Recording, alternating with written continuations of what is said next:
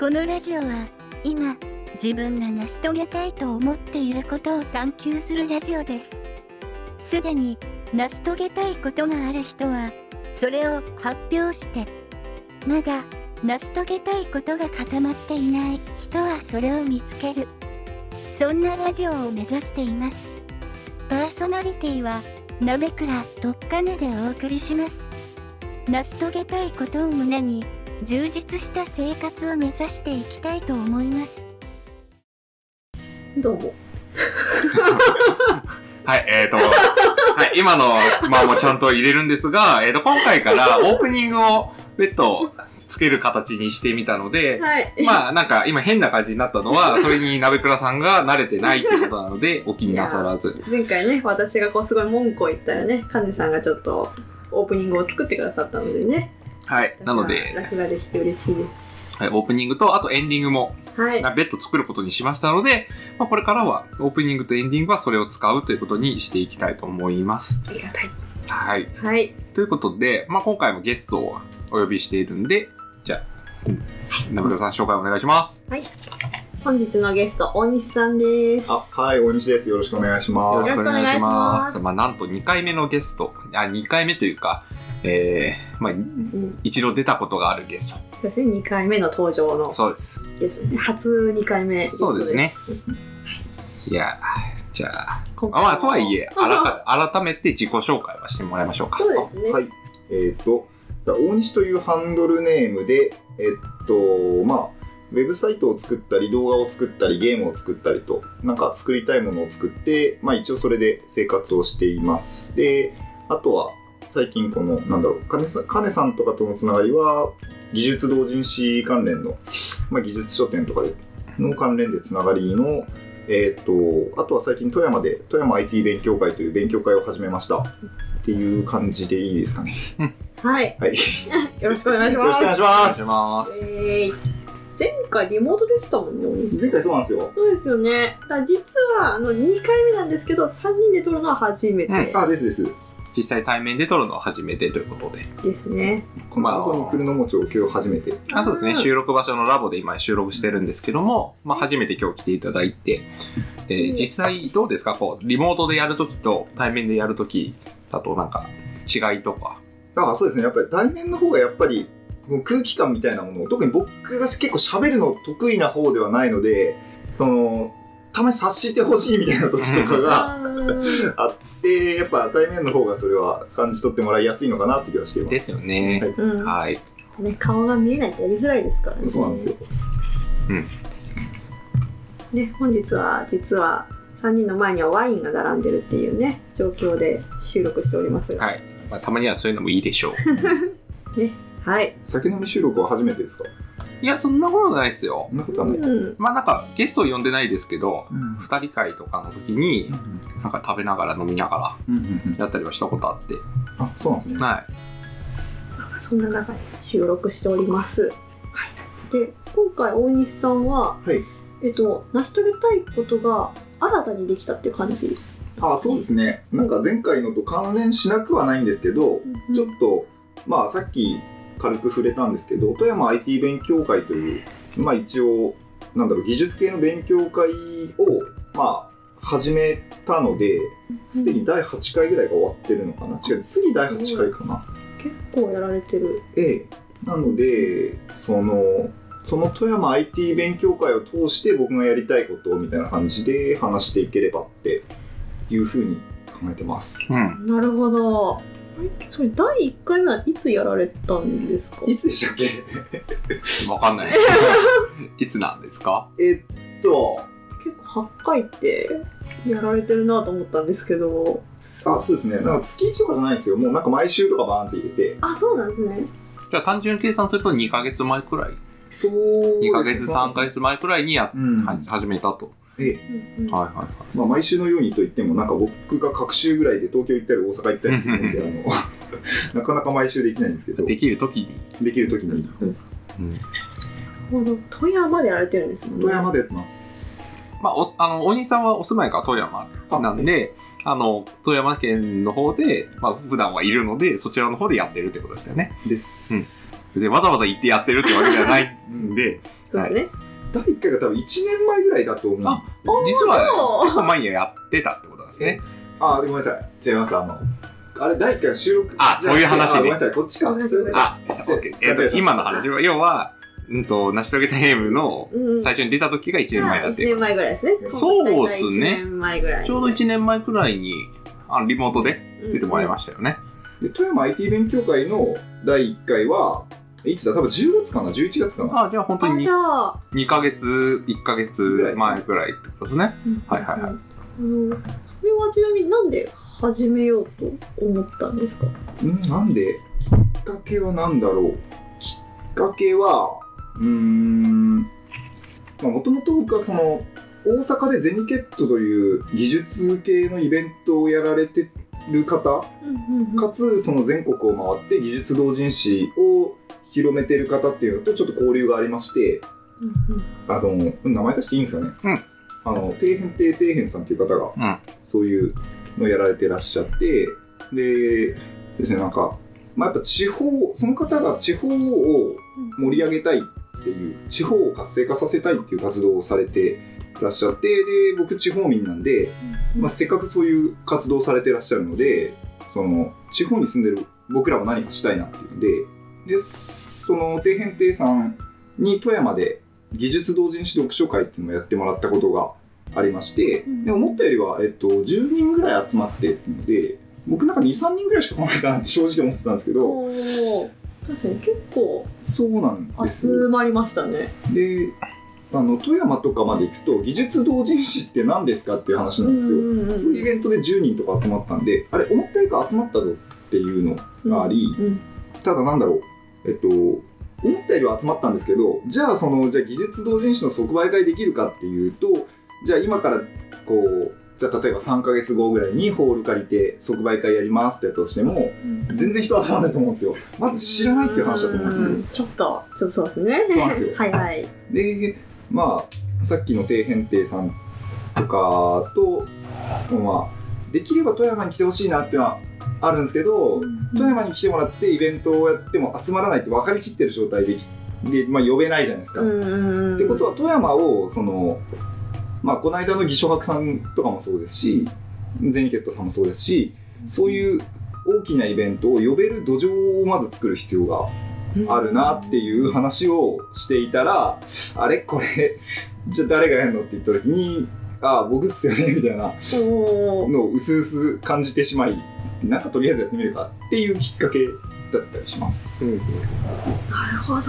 ちょっと話が長いまとまってないですごめんなさい。そうですよね。うん実際、あの、まあ、地方って、やっぱその母数が少ないっていうのは、どこの地方でも多分言っていることだと思っていて、実はなんなら東京ですら、東京の例えば西の方であるとか、うんあの八王子の方とかってなってくると、勉強会開催しても人が来ないってあ話が東京でさえそうなんですね。あるんですよ。ああの、以前、あの、成し遂げたいエイムに出てもらった勝人さんっていう方が、あの、多摩地区の方で、あの、玉木っていう勉強会開いたりしてるんですけども、やっぱりなかなか集客というか、うん。来る人少ないなみたいな話をしてたりもするので、うん。やはりこの、特に東京の都心であるとか、まあ大阪でも、まあ本当に中心地、まあ関西の方でも中心地っていうくらいのところしか、勉強会を自然とできる状態うん。っていうのは多分珍しいんだと思うんですよね。うん。なので、やっぱりこう、それこそ地方に行けば、なかなかそういうのって土壌がないっていうのは、やっぱどこの地方も抱えてる問題なんじゃないかなって思っていて、うん。そこをなんとかしようっていうのは、すごい力のいることだろうなっていうのは、ん。なんか想像できますよね。僕もなんかなんだろう誰かやってくんねえかなっていうのは 僕参加者側にで参加したいってのがあったんですけど他にいなかったんですね。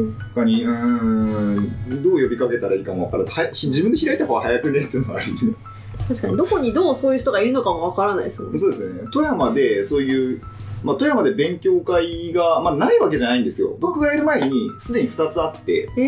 あ富山ルビー黙々会さんっていう、まあ、そっちが富山で一番大きい会で月1でやその黙々会をやってらっしゃってでたまにでっかいイベントを、まあ、先月11月ですね。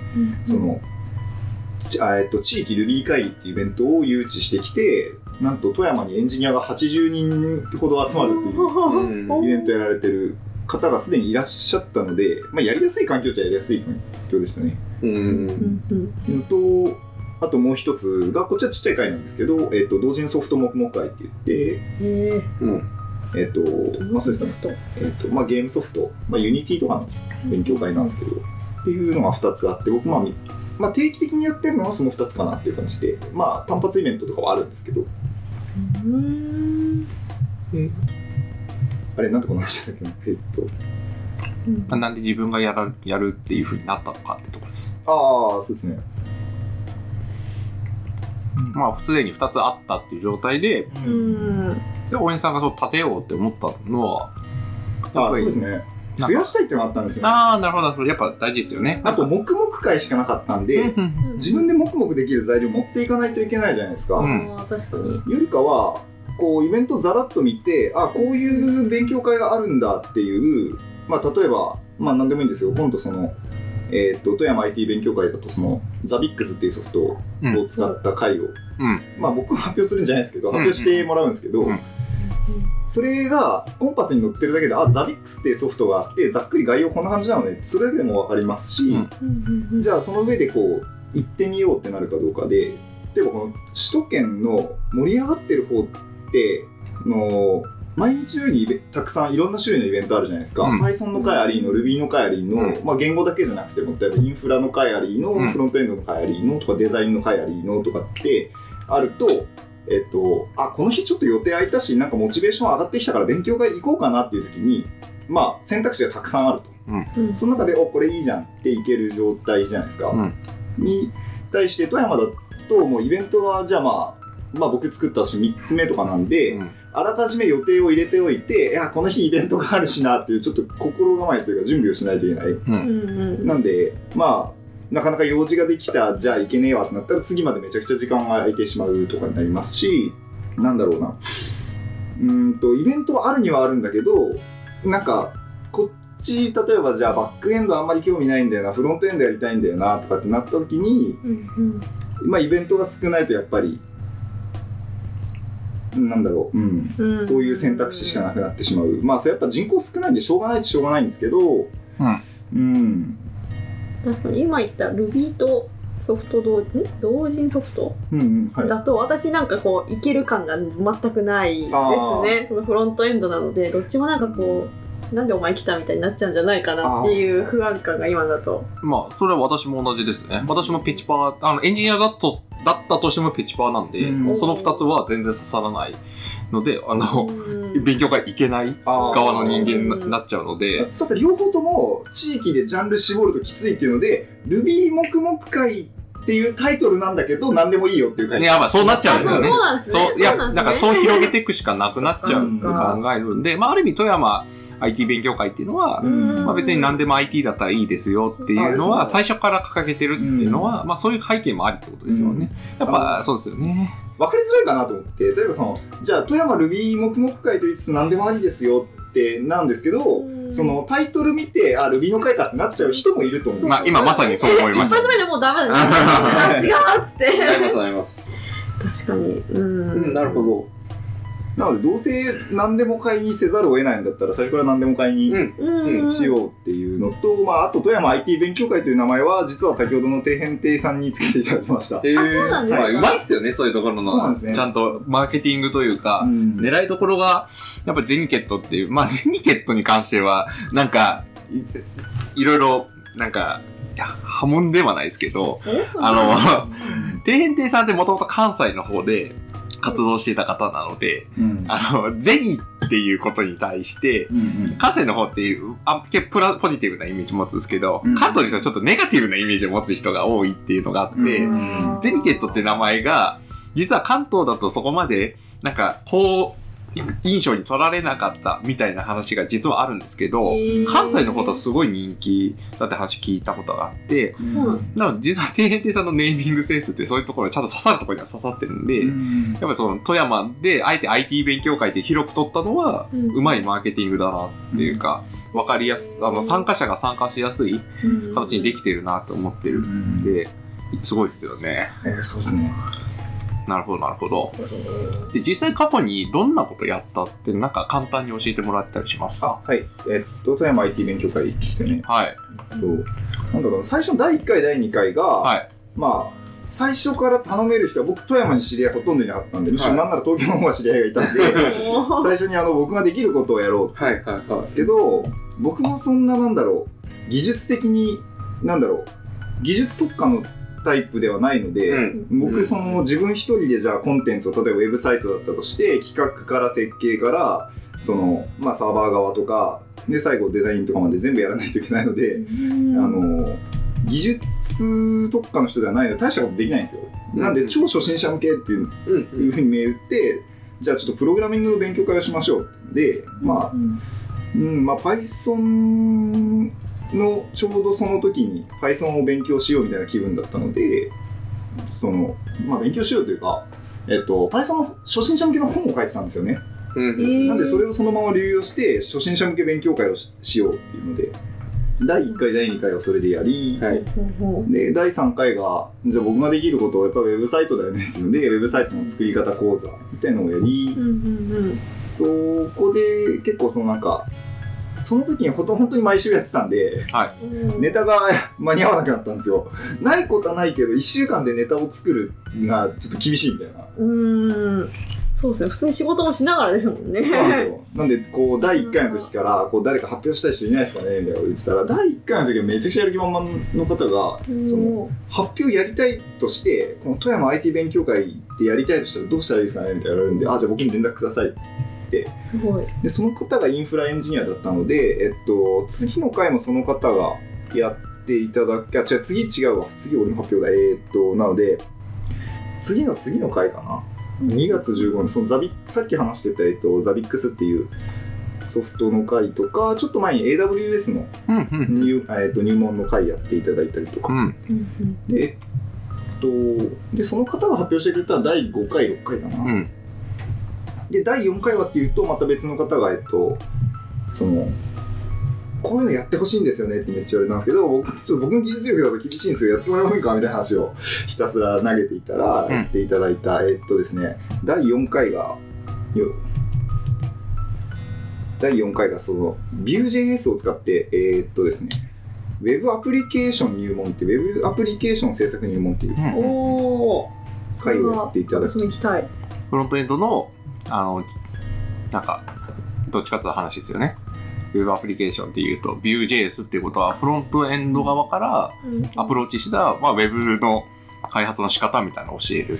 結構えーっと全体的ななんだろう。えーっとこの回結局なんだろう。と全部やりきれなかった感はちょっとあっああ一回だとなんか難しそうですよて、えねー Vue.js も使うんですけどみたいな話で、まず Vue.js がどういうものかを説明しなきゃいけないしそれでアプリケーション作らなきゃいけないからうん。結構一日だとパツパツ感はありそうだな。まず Web アプリケーションがどういうものかっていうのでサーバー側とクライアント側の説明があって、うん。でじゃあ開発環境の構築をやって、うん。でちょっとまあ JavaScript との、えーっとまあ、Node.js かうん。とそうですね。えっと説明がありの、うん。えっとそこからじゃあウェブアプリケーション作りましょうみたいな話だったんで。ああそれはなんかす1ヶ月欲しい感じですね。4回分は欲しい感じですね。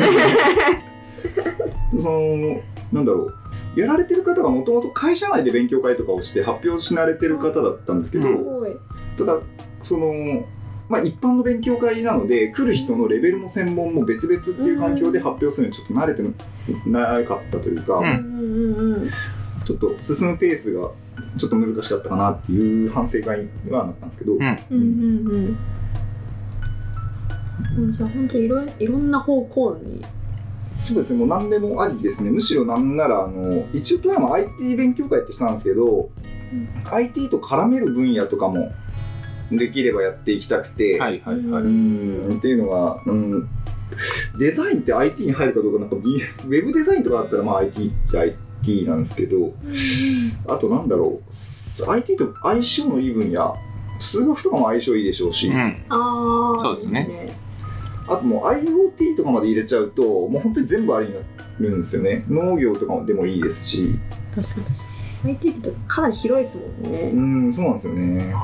まあ、それは、例えばですけど、技術書店とかを見ていただいてもわかると思うんですけど、うん。技術っていうくくりだけで、まあ、ロボットもあれば、数学も当然ありますし、うんその機械学習とか量子コンピューターとかもあったりとか、うんまあ当然 Web アプリケーションっていったところもあるので、うん別にその IT というか技術っていうくくりで言ってしまえば、うん別に何でもありというかいろいろありますよね。ですね。うんまあ、富山技術別協会でもよかったかもしれないですけど。あ、確かに確かに。そっちはどっちでも、まあただ、あれですよね、うん IT ってつけてるからちょっと Web 系の人つきというか、その、コンピューターを使って何かをする人たち向け感は強調されるのでいいんじゃないですか。うんちょっと狭めた方がやっぱり刺さるというか、あまりに広いと分かんなくなっちゃうので。もう IT でさえただでさえかなり広いというか、うんうんうん。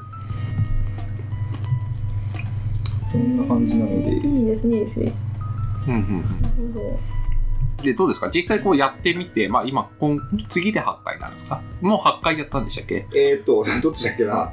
次が、次がどっちか、どっちかなんですけど。まあ大体8回くらいやっていったとして、だから参加者の人数って大体毎回どのくらい来られるんですか？えーっと、回によりますね、本当に。ただ、まあまあまあまあ。ちょっとあったのが、同じ回を2連続でやると割と集まりづらい。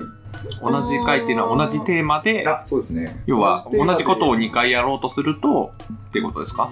ですね。第1回、第2回が、まあ僕の超初心者向け Python ってやつですけど、うんまあ多分第1回は、富山 IT 勉強会自体が第1回だったのもあってか知らないですけど、はいまあその、物珍しくて結構人集まったんうんうん。のかもしれないですけど、第2回目がそんなに集まらなくって、まあ第、まあ時間もずらしたんで、第1回とは。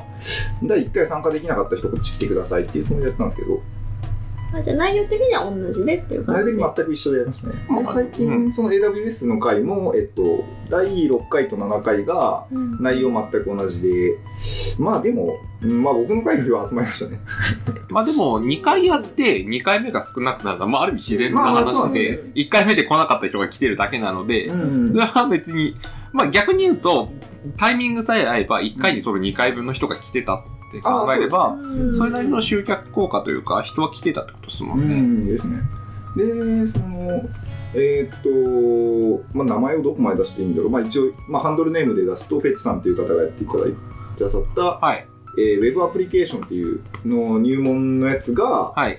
えーっと、一番人が集まって、はいはいはい。あの満員を超え、まあ、一応、12人部屋なんですけど、はい。荷物置き場とかでちょっと余裕持って8人マックスにしてるんですよ。はい。なんですけど、まあ、コンパスが8人を超えても募集状態が止まらないっていうのを僕知らなくて、9人、ああそうですね。そうですかあの、補欠にって形で入るので、ええ確かに確かに。まあなんでまあ大丈夫でしょうっていうので OK にして9分の9でストップさせたんですけど、うん。この回唯一の今のところ満員会だったりうんうん。まあでもなんだろううん人がたたくさん集まった方がやっぱいいような気はしますけど必ずしもたくさん集める必要はないと思っていて、うんうん。まあ会場代がペイすればいいのかなっていう、ううんんまあ、一応会場代ぐらいっていう感じでお気持ち参加費をいただいてるのですが。そうですね。なんか、私も、まあ、と、と、当然東京の方ではあるんですが、勉強会の開催側もやってるので、その参加人数って難しいと思うんですけど、うん。やっぱり10人以下くらいの方がうん。密度は濃くなるよなっていうのはすごい思っていて、あの、特に30人とか超えてくると、うん。やっぱこう、細かいとこまでのアプローチができなくなってくるっていうのがあり、結構しんどい時はあるんで、あやっぱりこう、最初の立ち上げの時とかはうん10人とか、うん本当になんか8人、要は、なんか4グル4人グループ2組くらいのでやり始めるっていうのが、結構やりやすいなって最近ちょっと思ってるので、うんうんやっぱ出だしはそのくらいでやっていった方が、うんなんかいいような気はしてます。うんその方があの参加者とのコミュニケーションがちゃんと取れるんですよね。あそうですねうんうんうん。うん、なるほど、なるほど。ど。今結構毎回来られるみたいな方もいらっしゃるんですか？そうですね割と常連になりかけてる方もいらっしゃいますが解禁賞はまだいないかな？まあさっきの話だと、まあ同じ内容を2回やってたりすると、それ解禁賞って変な話になっちゃうので。確かになんで2回来たの？そうですね。か。うん。なるほど、いいっすね。うんうんう。うん。んどうですか？その勉強会今後こうしていきたいなとか、なんか、どんな感じに広まっていったらいいなってあります？ああそうですね。その発表する人がまあ僕その発表していただける人を毎回まあ勉強会でもネットでも常に募集してるんですけど、はうーんとまあ最終的にはこの勉強会もそうですけどまあ富山が富山ってまあうん富山市なのか富山県なのかで結構あれなんですけど勉強会が乱立してくれればいいなと思っててはい。うんっていうのもうーんと富山 IT 勉強会っていうテーマで一定以上規模を大きくするのはなんかうーんその頻繁にやるイベントとしては微妙だと思っていてたまに大きなカンファレンスとかでやるのがいいのかもしれないですけどあのジャンルが広すぎるんですよいくらなんでも。まあそうですよね。そうなんですよ。なんで人数増えていくと自然と分離していくと思うんですよね、うん。そのバックエンドなりフロントエンドなりまあ言語によって分かれるなり、うん。っていう形にもしなればそれすでに富山であのエンジニアのコミュニティがかなり活性化してるじゃないですか。っうんうんうん。ていう感じになっていけばいいなって思ってます、へその、富山で、勉強会が、うん。まあ今、あんまり開かれていないうんっていうところの、やっぱ障害って何があるんですかね？うんなんかどんなとこがつまずくんだろう。やっぱり人、まあ人口はあると思うんですよ。まあ人口だから母数は当然あるんですけど、うん。それにしてもあんまりなんか聞いた限りほとんどない。ただ、開いたら参加する人はいる。うん。じゃあ何が障壁になって勉強会が開かないのかなっていうと何かあります？うーんなんでしょうね。勉強会自体が多分能動的な人ほど今地方に残らないっていうのはまずあるあー、まあそれはあれ、それはありそうですね。うそん。のなんだろう僕が勉強会開いた時にまあこう、まあ、最初と最後にまあ挨拶と「がどうでしたか?」みたいな会話を設けてるんですけどうん最初の一歩踏み出すのってめっちゃ怖くないですかみたいなこと言われたんですけど僕からしたらなんか大したハードルでもなくてえーそのなんかじゃあ勉強会開いたけど誰も集まりません。僕一人でした。って言っても会場代がなくなるぐらいで。でうん逆に誰も集まらなかったら集まらなかった恥ずかしいとかもないじゃないですか。だっていないんだもん。あまあまあそうですね。そうですね。自分が誰も言わなければもう何も誰もわからないですもんね。そうなんですよ。なので、僕からしたら大したハードルではなかったんですけど、結構ここういう会あっていただいてありがたいですっていう声は結構いただいてて、じゃあ求められてはいたですね。なんでこう、最初の一歩がなんか、やっぱハードルが高いというか、うーん、なんだろう。うーんいや失敗慣れしてない方が多いのかな。いやー、普通に勉強会開くってのが、ハードルが高いと思いますよ。うん多分実際、鍋倉さんが仮に今、勉強会開いてくださいって言われたらどう思います、すっごいハードル高いですね。え、マジですか？えなんかえな何についてやればいいのか分かんないし会場押さえ方も分かんないし。あ、じゃあ最悪、じゃあ会場押さえ方だけ勉強して、黙々会にすればいいんですよ、最初。あそうですね。あ、そうそうそう。なんか、なので、なんか、今話聞いてて、大西さんの、なんか、話を聞いてると、黙々会は多分ハードルが低い。あので、その富山でもう、ん。その、数少ない勉強会として残ってるってことは、うん。まず黙々会っていうのはやっぱりハードルが低いうん。し、やりやすいんだなっていうのは、なんか話聞いてて思ったので、なんか勉強会的なことをやりたいって時に、まず会場さえ抑えて、黙々会をやってみるっていうのは、進め、始め方としてはいいですようんね。うんですね。確かに。それはなんかだいぶハードルがうん。下がります、だからまずそこからっていうのは、うん。なんか一つ戦略としてはあり、うん。なので、多分地方とでもまだ可能性はありますよね。うん。うんうんあと、まあ地方の方が会場を抑えやすいとか、やっぱあるんじゃないですか？あ僕でも1ヶ月前とかで抑えれるんですよ。ですよね。あと、ええ公民館とか結構安く使えたりすうるんのかなその10人くらいのうん。一部屋とかだったら、うんうんうん。うん。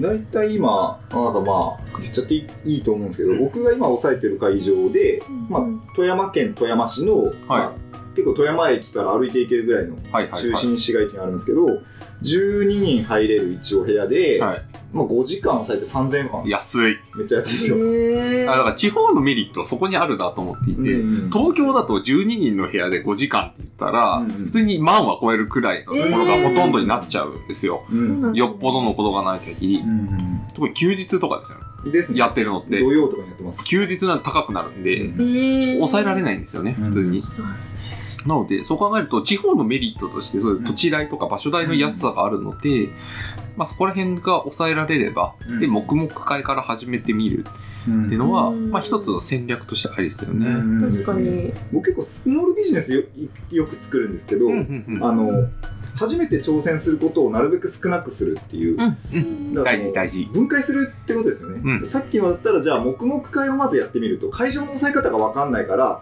今回ここだけクリアすると。そうそう。中身はね。黙々会にします、うんうん。で黙々会での中身で発表する内容を作るための黙々会って感じするんですよ。なんかこう、うんスライド作る黙々会とかでもいいけどそうなんですよ。あだから3回ぐらい黙々会をやってその3回の黙々会で自分が発表資料を作ろうってーうんで4回目はそれを発表してみる会とかにするとか、う。ん。はあ、なるほっていうのでど。物事を細かく分解して1個ずつやってってみるっていうふうにするとハードルはすごく低くできると思うので、大事です、大事です。そうですね。何かをやるとき、いっぺんにいろんなことをやろうとしないっていう、ええそうなんですすごい大事で、いきなり、なんでしょうね。50人規模の勉強会を、初めての会場で、スポンサーをつけてやろうみたいなことをいきなりやろうとしたら、絶対くじけるんです。うよ。ん。だから参加費も取るし、うん。最悪誰も集まらなくてもいいかなくらいで、あ、でも会場の抑え方分かったし、うん。みたいなくらいのが絶対いいっすよね。ええ。うん。あれだと思えばいいんですよ。一人でコワーキングスペース行く人もいるじゃないですか、その感覚で会場を抑えればいいんですよ、だからまず、例えば友達に声かけて、ちょっと、とそういう黙々会しないみたいなところからスタートしてもいいですよね。うんで、場所を抑えて、うん。なるほど。おーそれこそ今ラボでやってる、ラボでも結構たまに黙々したりとか、うんうん。私と鍋倉さんも一緒になんか作業したりとかってラボでやってるので、うん。なんかそれをなんか広げていくみたいな感覚だと思えば、うんまあできるかなって思うじゃないですか。確かに、そう言われてみると、こう、だいぶハードルがですし。下がりますね。じゃあ来月あたりにおや、黙々会を。ももう一回か。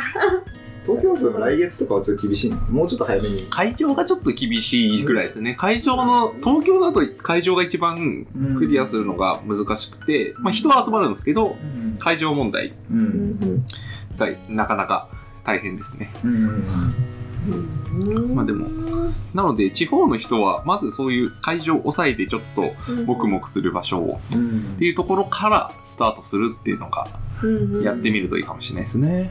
確かに確かに。そのやり方をこうなんか本にまとめたりとかネットにまとめるとあそうですねやりやすそうですね。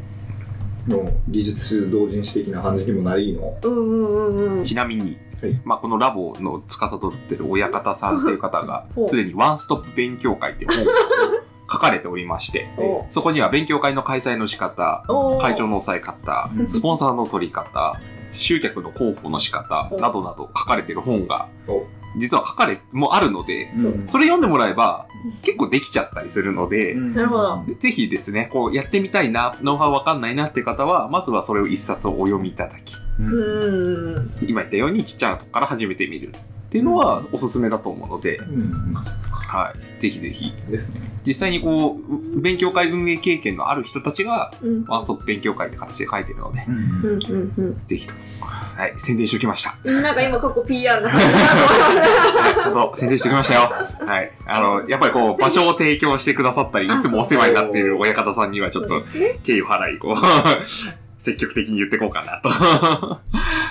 地方の勉強会の、なんかこう、メリットというか、地方で勉強会がこれから生き残るうんことを考えると、そういうリモートワーカーの人たちが集えるような場になるのは一つの作戦としてはありかなっていうのはちょっと思っていて、リモートワークしてる人って東京の本社では働いているものの、東京の情報のキャッチアップについていけないみたいなのが、やっぱその東京の勉強会に出づらいとかあるじゃないですか。うんで、それって結構もったいないのと不利だっていうのと、あとやっぱ近くに相談できる人がいない寂しさとかも多分あると思うんですよね。っていうのを、その地方コミュニティって形で、その廊下、要はリモートやってる人同士で少し情報交換したりとかできると、やっぱりこう、なんか、リモートワーク自治体が加速するのもありますし、うんリモートワークしてる人のパフォーマンスも上がるとかはあるなと思っていて、で、実際にこう、私は結構その、勉強会を運営するってなると実際に対面の勉強会とかリアルの勉強会ばっかりやってるので、やっぱりオンラインの勉強会よりもリアルの場の方がやっぱ情報密度は高くなるので、なんかそう考えるとそういう地方の勉強会はリモートワーカーの人たちをなんかターゲットにするのは一つありかなと思ってるんですよね。で、その人たちが東京の人たちのレベル感を、をまあ、ある意味、それすでに持ってると思うんですけども、で、その人たちを中心に、その地方の IT 企業の人たちの底上げをするとか、うん。だからそういう発展とかしてもらうのが良さそうな気はしてるっていう。うん。そうすると、地方の人、IT のレベルが上がるのかなとか。うん。確かに確か実際その、まあ、富山 IT 勉強会の目的でもその主目的の一つに富山の、えーとまあ、技術レベルの底上げっていうのを掲げてて、うん。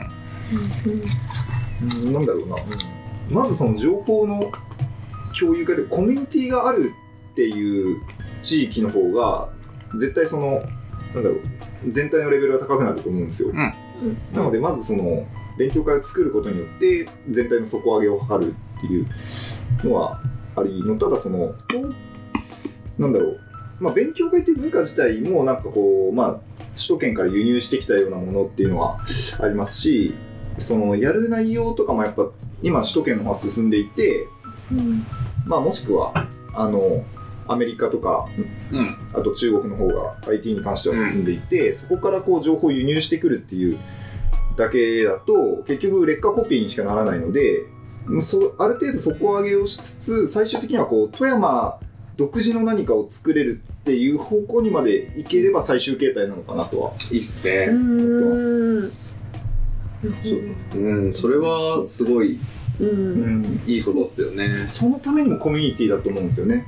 そのコミュニティで出会った人たち同士があれじゃあなんか俺こんなことできるんだよね。あ俺こんなことできるんだよねって。じゃああこれ合わせりゃこれできるんじゃねみたいな。っていうところがあるのでさっき言った IT 系以外の人にも来てもらいたいっていうのがうん。結構富山だとえっとまあ農業に入るのか、まあ、農業とか漁業とかもしたりとかするので、確かにそうするとあれですねコンパスとかではなかなかそういう人たちは見つけられなさそうですうね。んまあそもそもコンパスに載ってるイベントって多分東京、名古屋、大阪くらいしかそもそも載ってないうん状態に今なっちゃってると思うんですよ。そうな人あんまり見ないだろうなと思って。いやだってな載ってないですもん。うん。なので、なんかまあ、まずは、その、地方の人たちの、その独自の、例えば富山だとしたら、富山 IT 勉強会のポータルサイトみたいなのを作るとか、富山全体のその勉強会リストみたいなのを、ちょっと作ってみるとか、うん。っていうところから、まずその、エンジニアが活躍できる場があるのかなとは。確かに。うん思うので、こう並行して進めていかないとだとは思うんですよね。だからそうんのコンパスで来る人って本当に情報感度高い人だと思うんですけど、そうですよね。でもその例えば最富山だけのポータルサイトを作っても現状まだ載せるほどはないと。うん。あーでまあ最初コンパスで集めても何で集めてもいいんですけど口コミでも何でも徐々に広めつつ SNS でもいいんですけど徐々に広めつつ増えてきたらまたこう情報サーチが必要になりみたいうな。ん。うんうん。で情報サーチが必要になったらもっと人集まるようになるんでまた増えみたいなこう両輪だと思うんですよね。うん。なので、そこら辺をやっていくうん。といいと思うんですよね。なんかもう思い出すんですけど昔僕そのもともとテニス部でで社会人になるからちょっとテニスやってたんですけどテニス365っていうあれテニス365テニスオフだっけな？あのネットでテニスのオフ会知らない人同士で集まってテニスをやりましょうみたいなうんオフ会サイトがあって東京行った時に僕ちょぼちょぼ参加してたんですけど、うん。富山に移り住んだ後に富山でないかなって探した瞬間にヒットゼロ件で、うん。それ以来そのサイト見なくなったんですよ、うん。悲しい。なんでやっぱ勉強会ないと見ないんですよ、うん。それは。もしそこにそうです。1件でもあったらチェックしてたかもしれないんですよ、うん。うん。なのであまずまあうん幸い IT 勉強会ゼロではなかったのでまずまあとは言っても、まあ、1件2件とか3件とかあったのでうん増やすところをっていうところかなと、うん。あ。はい確かに。そういうところからだとは思いますよね。うん増やしつつ、候補しつつっていうのは、うんうんだって両輪で走らせていかないといけない。うんうん。うん。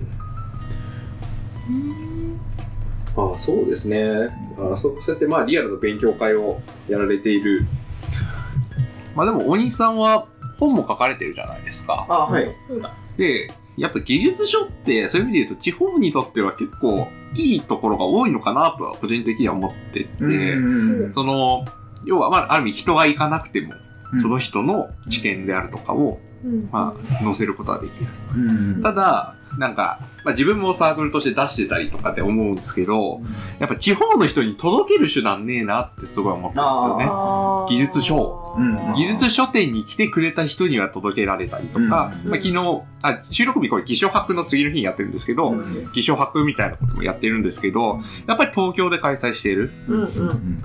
で、まあ、当然さっき言ってたゼニケットさんみたいなゼゼニケットもその同人誌即売会商業うんなんなんでしたっけ？なんかえっと技術と学術。あそうだそうだ。の、まあ商業も OK ですね。ですよね。のなんか同人誌即売会みたいな感じのうんところで大阪とかではやってるんですけど、うんまあ、なかなか行けないなとかもありつつ、まあ、当然さっきで富山とかにそういうのを持っていこうとかってならない。そこも課題だなとはちょっと思っていてう、ん。どうやってこう地方とかの人に自分たちの技術書を届けるんだろう。うん。っていうのはなんか悩みではあって。うん。でまあ電子版でいいんじゃないかっていう気持ちもあるんですけど、うん。ただ電子版だとなかなか売れないなとか認知広まらないなやっぱその手元に現物があってこそなんか買いたくなるとかってあるよなみたいな。これなんか全国の図書館に寄付するとかできないんですかねあなんかね。でも図書館にあって読むかっていうのも。うん。そのやっぱイベントの当日特有の熱量みたいなものは。そうなんですよね。それはだって来ないと。あと、うん、なんか著者とのつながりみたいのもある中で図書館で借りただけで果たして図書館にベロって置いてあって手に取るのかってうん。やっぱあるのでうん。なんかこう地方の人とかにこの同人誌の熱技術書店とか偽書博の熱を届けられたらなっていうのはすごい思ってて、やっぱでも来ないと分かんないですもんね、うん。その来てみないとその凄さとかそれが面白いものだってのも分からないと思うので、そうなんですよ。そう一歩目をどう作るかですよね、でそれって多分東京のエンジニアさんたちがいくら頑張ったとしても地方の地方に住んでる人たちが動かないことにはどうにもならないと思っていて、う、うん。んうんなのでうんその一方目をやれればいいのかなという気はしています。そうですね。なんか大西さんはぜひ富山をそこ盛り上げてもらって、うん。まあ、技術書界隈も一緒に広めてもらえれば、ええ。うんそうするとやっぱ東京の方にいるそうやってサークル主の人とかうん。は、やっぱりこう幅広く広めたいであるとかいろんな人に知ってほしいって気持ちが強い人はいっぱいいるので、うんうんなんかちょっと協力しようかなとか。うんうん例えばなんですかね本ちょっと何冊か送るのでちょっと広めてくださいみたいな動きとかもできたらいいですよね。うんうんうん。ですね。実際なんか私も親方さんが、えっ、と、偽書博キャラバンって形でいろんな地域になんかこう、い行ってこう、地方ので説明したりとか、偽書博ってのがありまして、みたいなことをやられてたり、あとそのゼニケットみたいなところに、まあ親方さんが行くときに、ついでに、じゃあうちの本も、つって渡して、あの、ちょっと置いてもらったりとかっていうふうに、まあそうやって誰かにくっつけてでも何でもいいんですけど、なんか地方の人に自分たちの本を見てもらいたいなって活動をやってたりするので、まあちょっとでもちっちゃくてもいいので、こう、技術書を売る、同人誌を売るみたいな場所ができれば、うん。なんか賛同する人はいるのかなうん。うんと思ったりします。こう富山でうん富山のエンジニアで何か作れないかなっていうのはずっと思ってて、はい。うん。うんまあ、富山でエンジニアとして働く際のいいとこ悪いとこあれこれみたいな本とかってうんできるんじゃないかなと思うんですね。それこそその親方さんが作ってるような合同誌を富山でやれればはいはいはいうふうに考えてなくはないんですが、いいじゃないですか。いいですね。僕がこの富山 IT 勉強会考えた時にえっとまあ技術同人誌っていうものの存在自体がまず知られてないとほとんど。そうですね。でそれ以前に IT 系の勉強会がまずほとんどないと。うんうん。っていうところで、じゃあ IT 勉強会から入った方がまだ IT 勉強会自体はあるしまだ知ってる人もいるだろうので、ある程度コミュニティとして、まあ、別に5人10人でもいいんですけどっていうのを作ったってから技術同人誌っていうものを知ってもらおうみたいな会をやるって順序でやろうかってうんで実際その富山 IT 勉強会の次の会がその技術同人誌を紹介する会だったりするんですね。あいいいい流れですね。いう流れです。まあ。徐々に徐々にな感じが。まあその流れでしょうね。まあそれは多分東京でも全く同じ流れで生きていて、別に勉強会っていうのは昔からあったわけですけど、技術書っていうと、技術同人誌っていうのが流行ってきたのは本当にここ最近の話だと思うので、うんやっぱその先にある話、あのーそれこそ親方さんがよく言ってるのは、やっぱりエンジニアのソースに関して著者、技術同人誌を書いてる人が1%くらいしかいない。っていう話をよく言っていて、うんまさにそのくらいなんですよ。100人いて1人しか技術同人誌の著者側には行っていない。って考えると、さっき言った富山で仮に80人くらいしか集まらない場所だったら1人もいないっていうのもうん。ありえますからね。うん。で、大西さんが1人いちゃうので、うん。次の1人を見つけるには200人集めないといけない。そっか。なるほど。割合の話をすると、200人いて大西さんと誰かになるっていう話になるので、そう考えると、やっぱり難しいので、まあ、ただ、なんでしょう。まあ、お私自身も技術同人誌の世界のおかげでいろいろとなんかつながりが増えたりとか、新しい世界が広がった側の人間ではあるので、この技術同人誌界隈っていうのはすごく可能性のあるうん。ことなので、なんかそういうの広まったらいいよなっていうのはすごく思ってます。うん。まあ、それこそそのなんだろうこの、えっと成し遂げたい AM の1回目に出していただいた時のテーマって、まあ、ブラック企業で働かざるを得ない人を減らしたいみたいな、そうですね。テーマで話させていただいたんですけど、なんだろう。富山でリモートワークをして東京の収入を得れれば結構豊かに暮らせるとは思うんですよ、うん、そうですね。で、まあ、東京ほどひどい満員電車乗らなくていいですし、とか、もあるのでであとその技術同人誌もそうですね。例えば富山で技術同人誌を ごめんなさい噛みました。技術同人誌を書いて東京のイベントでまあ頒布することができれば、うん。まあ東京の人口に対してアプローチできますし、うん。まあえっと価格帯っていうのもその、まあ、東京のイベントの価格帯なわけですよね。うん。うんで富山からまあただまあ富山から持ってきてると交通費がかかるのでまあまあうまあまあ。んなんかこう合同サークルみたいなのを作らないと厳しいのかなっていう気はしますけど、でもまあでも半分でもうんううん。んいいと思いますけどうねん。うん。まあ、あとはなんか、運営側で、そういうのがカバーできるような仕組みとかも、こうできてくると、例えば、あれなんですよね、うんと、まあ、同人誌でもないんですけど、あの、学生向けに、あの、企業がスポンサーして、カンファレンスに呼ぶっていうのが、実際やってたりするんですね。うん要は、うん。交通費のない学生に対してお金をあげるから勉強してきなさいよっていうのをスポンサーとするっていうのは、実際に今行われていて、なんかそんな感じで、地方の方のその同人誌を書いてる方を、そのスポンサーとするから呼んでくるみたいなことになんか そういうのが活動自体が企業としてはその地方貢献っていうプロプレゼンスというかメリットができたりするのでそれは悪いことじゃないと思っていてき企業の印象上がるじゃないですか。なのでそういうようなことを運営側が用意するとかっていうのは、まあ、未来としてはあり得るよなとあるので、確かに。で、そのためには、そもそも富山とかどこでもいいんですけども、地方の人がやってるようんうんっていうのをアピールしないといけない。うんだからその場があれば、あわ我々はいるぞと。呼べと。みたいになってもいいと思うんですよね。そうそうなれば、なんかいろいろと、もっと世の中、日本全国がうん良くなっていくと思うので、ね、富山に 並べみたいな感じで、あなると思いますしこうねこう他の人たちがわーってくるかもしれないですね。その前例となってもらえるのも面白いですよね。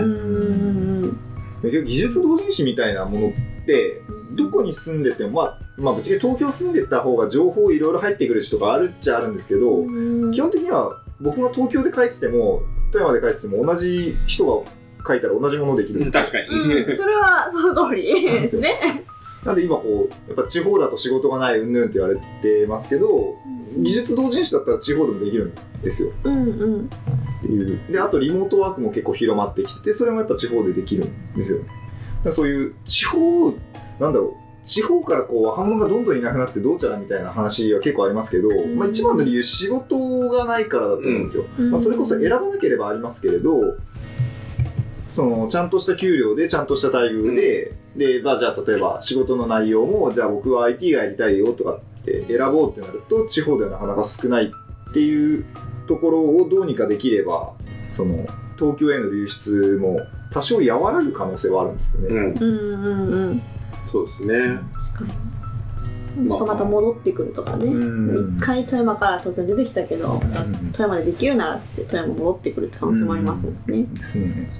まあ、あと、現実問題、今、東京で働いてる会社の人に関しても、東京じゃなきゃできない企業ってどんだけあるのっていうのはちょっと疑問があるというか、うんそのビジネスって東京じゃなくてもできるんじゃないっていうような話っていろいろあると思うんですよね。実際に、あの、そういう形で全員がフルリモートで働いてる会社だって今世の中に出てきていて、うん。その東京に本社を構えなくても、全員フルリモートでも働けますよねっていうことだってできる。うん。で、それは、なんか単純に、その、東京である必要がないからだと思っていて、それこそインターネットがあれば OK うんうんうん。っていうような世界観が、まあ、広まりつつあるので、なのでなんかこう、これから、あむしろこれからはそういう時代だなっていうふうに捉えてほしいなと思っていて、やっぱ今まではやっぱ東京に来ないと、うん。なかなかできないとか、っていうふうな状態が多かったんですけど、なんかそんなこともなくなってきてるんじゃないかなっていうのがやっぱあるので、やっぱこう、これからインターネットを使って、地方が仕事としてなんかいろいろウェブ系の何かとか、なんか IT 系の何かっていうのをやっていくのがいいんじゃないかなっていうのは思ってるんで、うん、なんかそうなったらいいっすよね。ですね確。かに。うん。ね、両側から歩み寄りたいですね。東京側と地方側でうんうまくつながれたら。まあでも東京にいると東京でいいかなってなっちゃいますよね。ねそこはでも、なっちゃうんですよね。東京に住んでる人間がなんかそのじゃあ地方のために何かしてあげようみたいな気持ちってそこまで強くないというか強くなりようがないというか、うーん、まあ、まあ、そうですね。うん。どうしてもうん。またその義書博キャラバンさんとかすごい一生懸命回られててすごいありがたいなと思うんですけど。ただそのやっぱ地方の人間自身が踏み出さないことにはうん。本格的には厳しいのかなと思っていて。そうですね。なんか、一緒にやろうよって言われたら考えるっていうのは、うん東京側の人間でも全然思えるんですけど、うん。なんかやってくれよって言われたら、いや、ちょっとってなるなってのは、なんとなくやっぱわかるんですよ。うんうん、なんかそこに関しては、そうですね。うん、歩み寄りっていう意味で言うと、うん地方の方からちょっと立ち上がるっていうのは当然必要だと思いますよね。うん。確かに。だからこそこう大井さんみたいなこう間に入ってる人は貴重なんじゃないですか。あ東京に出てきてこうこうやって活動もしてるし、うんでも住んでるのは富山で富山でもこう広げようとしているっていうのはすごく大事な役割な気がします。そうですね、まあ、しばらく架け橋的な感じになれればなとはうんうんうんうんます。それいいっすよね。だからそういう人がいればやっぱ協力しようかなとか、まあこういう何色大ゲームって形で、あの、こうちょっとでも広まればいいなってあ私は思ってるのこうで、いう機会をいただいて。いいこちらもそういうお手伝いができるなと思ったんで、なのでそういうことはできる。まあまさに、まあ今回たまたまリアルで会う機会はありましたけど、別にオンラインでもできなくはなかったわけじゃないですか、大西さんと我々は。実際第1回オンラインで。そうです。そうですよね。富山と東京で、うんで、うん。こうやって発信をすることができた。っていう世の中なので、うん。別にこう、地方だからっていうふうに思うんじゃなくて、地方でもできることうんっていうのはまだまだあると思うので、うんなのでその、アウトプットの一つとして同人、技術同人誌を書いてみるとか、うん。あとね、ポッドキャストでもいいですし、ブログでも何でもいいんですけど、うん。動けることはいろいろあるな。う。ん別に地方の人が書いたブログだから悪いってあるわけないじゃないですか。何も 変わらんよな。いそこそんな従事しないですやからね。、誰も見てないよな。この人どこで書いたんだろうなって誰も見てないですからね。そうなんですよ。うん、だからまあ、そういう世界観でなんかうん動ければいいですようね。んうん、なるほど、なるほど。素晴らしい。ということで、富山の、まあ、IT 勉強会、うん、広まってほしいですね。うん、本当に。はい。広めていけるように頑張りたいと。はい。あぜひですね、このポッドキャストもその富山に流してください。そうですね。富山に流してくださいってよくわかんないけど。な誰にお願いするんですかね、これ。あの、あれできないですか？あの、こう商店街のスピーカーとかあーなるほど。え、何これ？何 でうんでも、もしですよ、その商店街を歩いてるエンジニアの人が、え、富山 IT 勉強会なんてあるのかってなったら、すごくないですか？確かに。だって、インターネット、ポッドキャストはやっぱりこう、インターネット見てなきゃいけないとか、ツイッターとか見てないと入ってこないですけど、商店街のスピーカーなんて歩いてたら聞こえるじゃないいや、本当なんか地方であればあるほど、そういうなんか商店街のスピーカーだったり、その、なんだ、町内会のチラシだったりとか、うんそういうところで目が止まるようになるんだろうなって思うんですよね。はい。だから、そういう方でね。ちょっとなんとかしてほしいですよね。ああ、そうですね。ぜひ、うん大西さんの力で、頑張って、出してみたいエイムっていうのがありましたけど、商店街の偉い人と仲良くなって。地方紙とかに載せてもらってね。はい、いい、いいですね。ね地方紙ですね。実際その富山技術同人誌読書会を開いたときに、あるんですか？あ、だから開いたんですね。あ、ごめんなさい、えっと、あの、まあて底辺亭さんそう、ですよ天平さんが来ていただいて、開いてくださったんですけど、その時に一応僕、町内、僕のところの町内会長さんにお願いして、あの、回覧板にちょっと回してもらっえー、すごい。たんですけど、うんえっと、まあちょっと本当はこういうことやってないんだけど、ちょっとぐ特特別だよねって言ってもらって、回してもらったんですけど、回覧板から来た人ゼロでしたね。まあまあでもね、見る人が数、的な問題なのでね、それでどんどんどんどん増えていけば、一人二人と。まあ、ただですよ。よく考えてください。まあ、それはやっぱり実際現地に赴かなきゃいけないとかうん大変だと思いますし、移動手段がとかって話ありますけど、例えばインターネットのコンテンツってうんネットさえ繋がってればできるじゃないですか。って考えると、まあ、いくら地方とはいえども、ネット環境はそれなりにあるんですよ。うん。うんうんスピードのところとかあるかもしれないですけども、いやそれこそ私、地元北海道ですけど、北海道ではちゃんとネット通ってますから。そうだうんそうだそうだ。なので、あの、もうちょっと気楽に。うんなので、インターネットコンテンツを広める。うんそれこそ、書籍に関しても電子版とか、うんそういうところを広めるとかでもいいですから、なんかそういうアプローチはどんどんやってってもいいんだろうな。うん。ポッドキャストとかも、やっぱこう最近増えてきていて、うん。まあこうエンジニアの働き方とかうんのポッドキャストもいっぱいあるので、うん。まあ、ぜひですね、地方のエンジニアの方にいろいろ聞いてほしいなうん。って思ってて。そうですね、多分会場の、まあ、富山とはいえ、中心市街地は結構でっかいビルがあったりするので、はいはい。そういうところに流してもらうことができれば、あの、商店街は結構本当に寂れてるんですよ。ああ、そうなんですね。まああるあるでわかりますよ。2軒に1回ぐらいしょいや、そんなもんですよ、そんなもんですよ。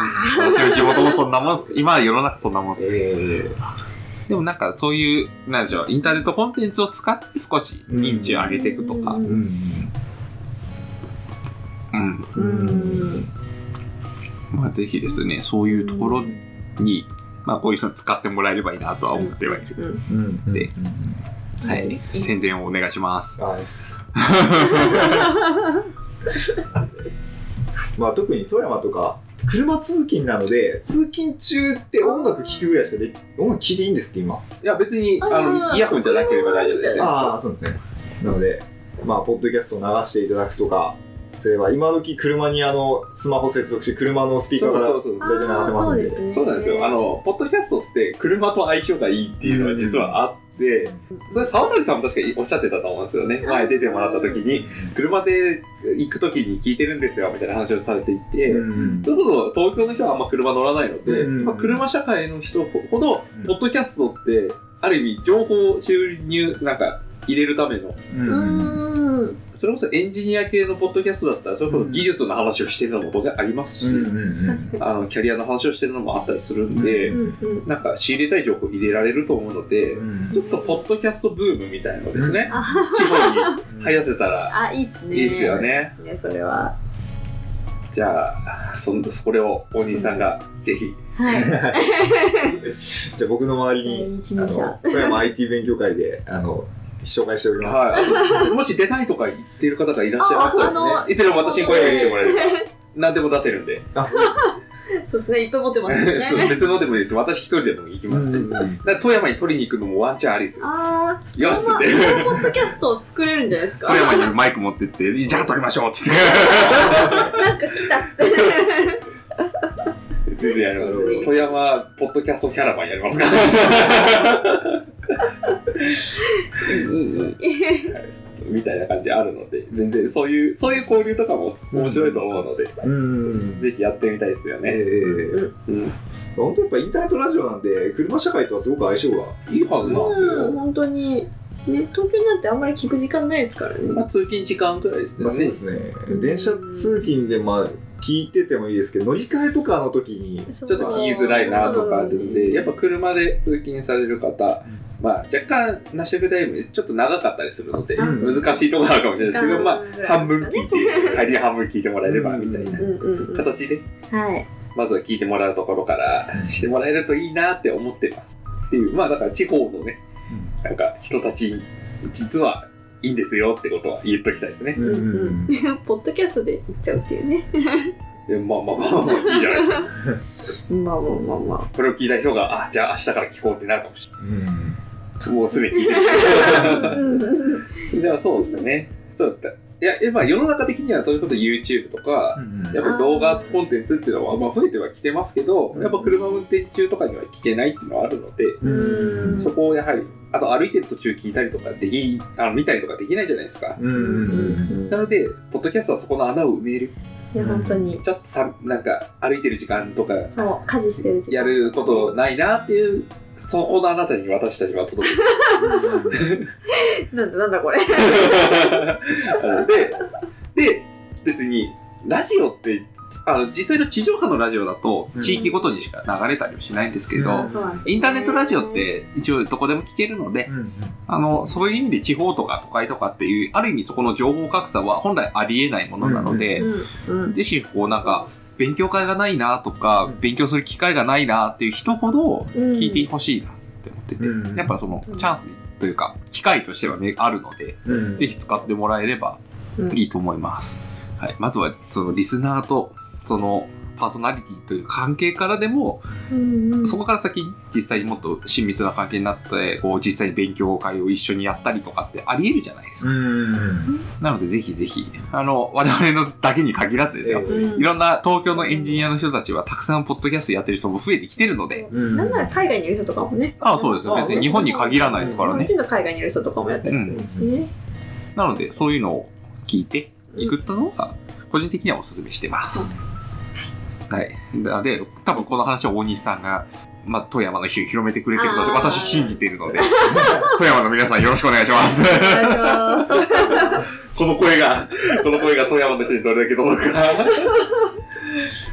そうですね。まあ、なんか富山 IT 勉強会で、こう、IT 系ポッドキャストはしご危機会みたいなのやってもあ、いいっす。ね。あ、いいっすね。いいっすね。いいっす。あと、黙々会やってる時の BGM にしてほしい。ああ、そうですね。何気なく入れちゃうっていうね。まあ、すげえ耳障りというか、なんかもしかしたら人によっては集中力があ、そうあそうあ、そう。人の声なんで、ですですけど、BGM の一つとしてう、んちょっと取り入れてみるとか、うんおすすめです。うんおすすめかどうかわかんないけど、やってほしいなってまあいう、そうですね。あの、希望ですので、ぜひともよろしくお願いします。お願いします。はい。じゃあ、どうですか？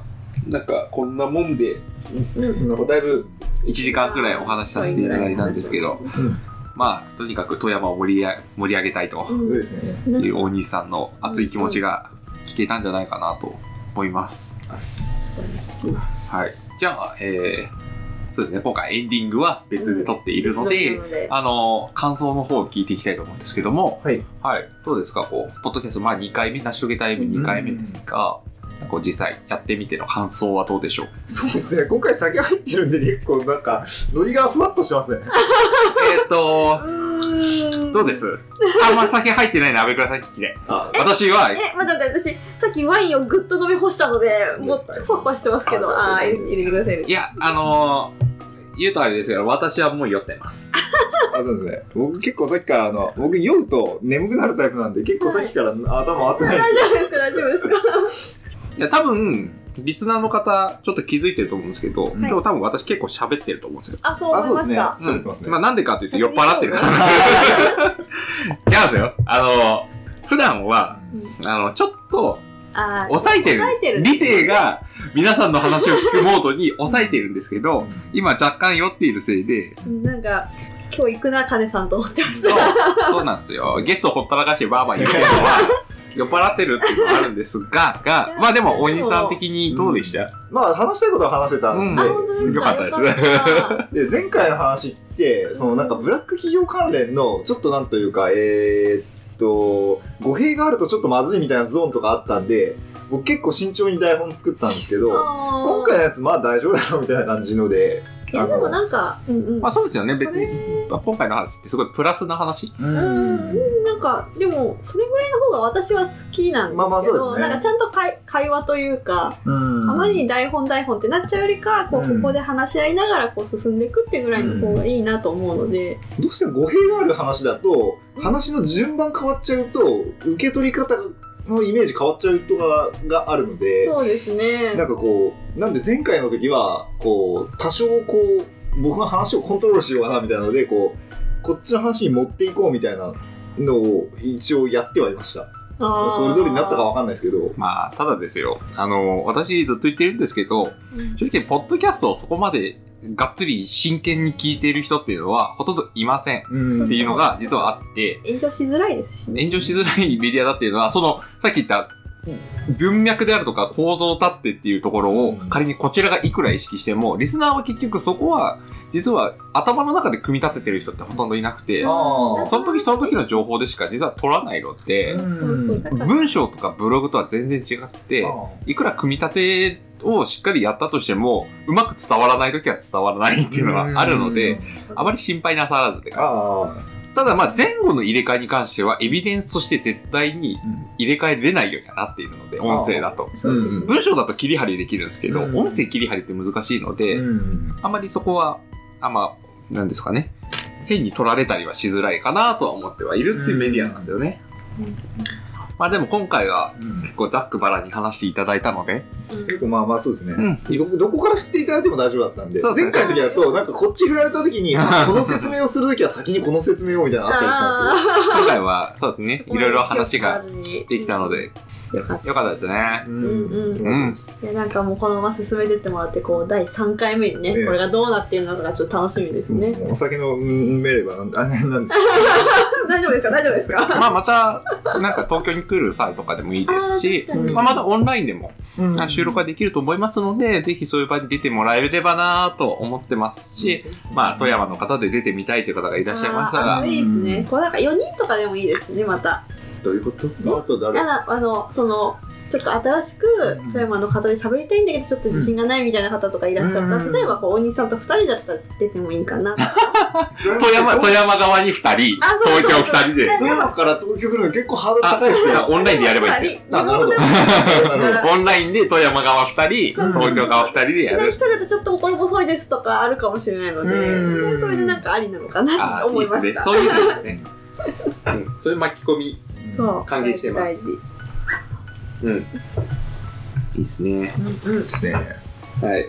あ、別に富山県に限らず、全国津々浦々、あの、我々はいつでも歓迎しておりますので、はい。まあ過去には愛知の方の方とか、あそうです出ねてもらったりとかもしてますので、うんうん。どこの地域でも構いません。はい。ゲスト募集しておりますので。はい、そこは、いつも。まあでもゲストの方のおかげで我々は成り立っていますので、本当です、もうありがたいです。ゲストからするとこの番組があるからこういう主張を取り上げてもらえる場ができてる。いやー、続けていこう。頑張ろう。やってください。我々も。う。我々は頑張って続けるっていうことを頑張りましょう。場をね。なかなかこう自分でじゃあポストキャストやるかっていうとそこのその学習コストがかかるので、そこまでしてやるかっていうとこう結構他と取捨選択みたいになったりするんですけどいやー、そうわかりますよ。ずっと連載やってくださってる方がいると、まあ、こうですよね。ゲストで出演すごいハードル低くなってしてくれるんで、しかしですよ。だからワンストップポッドキャストって本がありましてって話をここでし始めると、またかこいつって言われるので、まあ、やったりはしないんですが、まあ、そういう、なんか、ポッドキャストに関する本を書いてたりも私、あの、協調でやってたりするので、うん。興味あったら、なんかやってみたいなって人がいたら、そこはもうなんか別に、ポッドキャストほど別に東京なんて全然関係ない。うんうん地方だろうが、どこだろうが、うんむしろ地方の方が静かでやりやすいんじゃないかって思うぐらい、うんうんうんそんなメディアなので、ぜひとも興味のある方はやってもらえればと思います。はい。はい本日のゲスト、大西さんでした。はい、ありがとうございました。ありがとうございました。成し遂げたい AM ではゲストをお待ちしております。成し遂げたいことを宣言したい。成し遂げたいことを探したい。我々と一緒に成し遂げたいこと探しをしませんかゲストに出てみたいという人は、かぬか鍋倉まで連絡をください。皆さんのご意見ご感想をお待ちしております。